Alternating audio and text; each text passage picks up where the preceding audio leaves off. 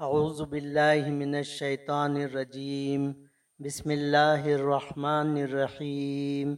بسلسلہ کتاب سیرت حضرت امام مہدی معود خلیفۃ اللہ علیہ السلام، المعروف بمولود حضرت امام مہدی معود علیہ السلام۔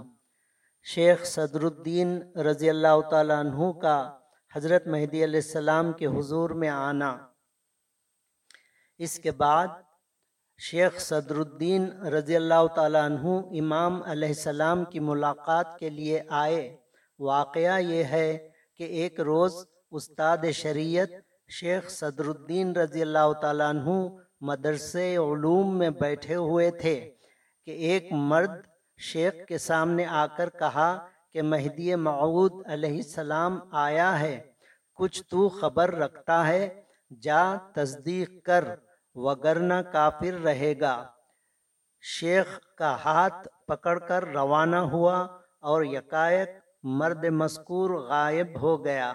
شیخ نے اپنے دل میں خیال کیا، ایسا نہ ہو کہ نفسانی وسوسہ دل میں پیدا ہوا ہو یا شیطانی فکر پہنچی ہو۔ یکایک درختوں اور ہر طرف سے آواز شروع ہوئی کہ یہ مہدی معود علیہ السلام ہے۔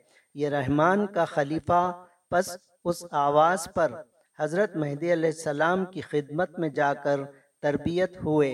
اس کے بعد ایک معلم، متعلم نے اپنے لڑکے کو لیا ہوا حضرت علیہ السلام کے حضور میں آ کر عرض کیا کہ ہمارے لڑکے کے حق میں دعا کیجیے امام علیہ السلام نے فرمایا، شیخ صدر الدین، دیکھو تعلیم پایا ہوا کیا کہتا ہے؟ اگر اللہ تعالیٰ کا حکم ہو تو ہم ان سے جزیہ لیں۔ اور اپنی شمشیر اوپر اٹھا کر فرمایا کہ اب کلمہ گوئیوں کے ساتھ یہ باقی رہ گیا ہے۔ لیکن بندہ اس پر یعنی جہاد اصغر پر معمور نہیں ہے۔ جہاد اکبر پر معمور ہے۔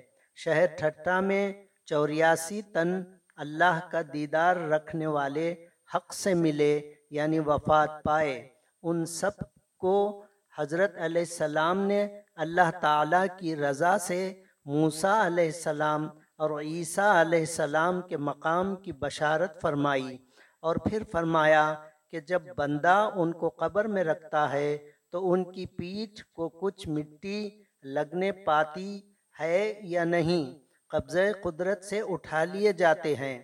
پھر فرمایا، جو ہمارے ہیں، مٹی میں یعنی قبر میں پڑے رہنے کے لیے نہیں آئے ہیں، بلکہ جو ہمارے ہیں، آخرت کے طالب نہ ہوں گے یعنی خدا کے طالب ہوں گے۔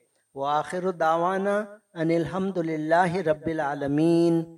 اس کتاب کا اگلا حصہ انشاء اللہ تعالی آئندہ آڈیو میں پیش کیا جائے گا۔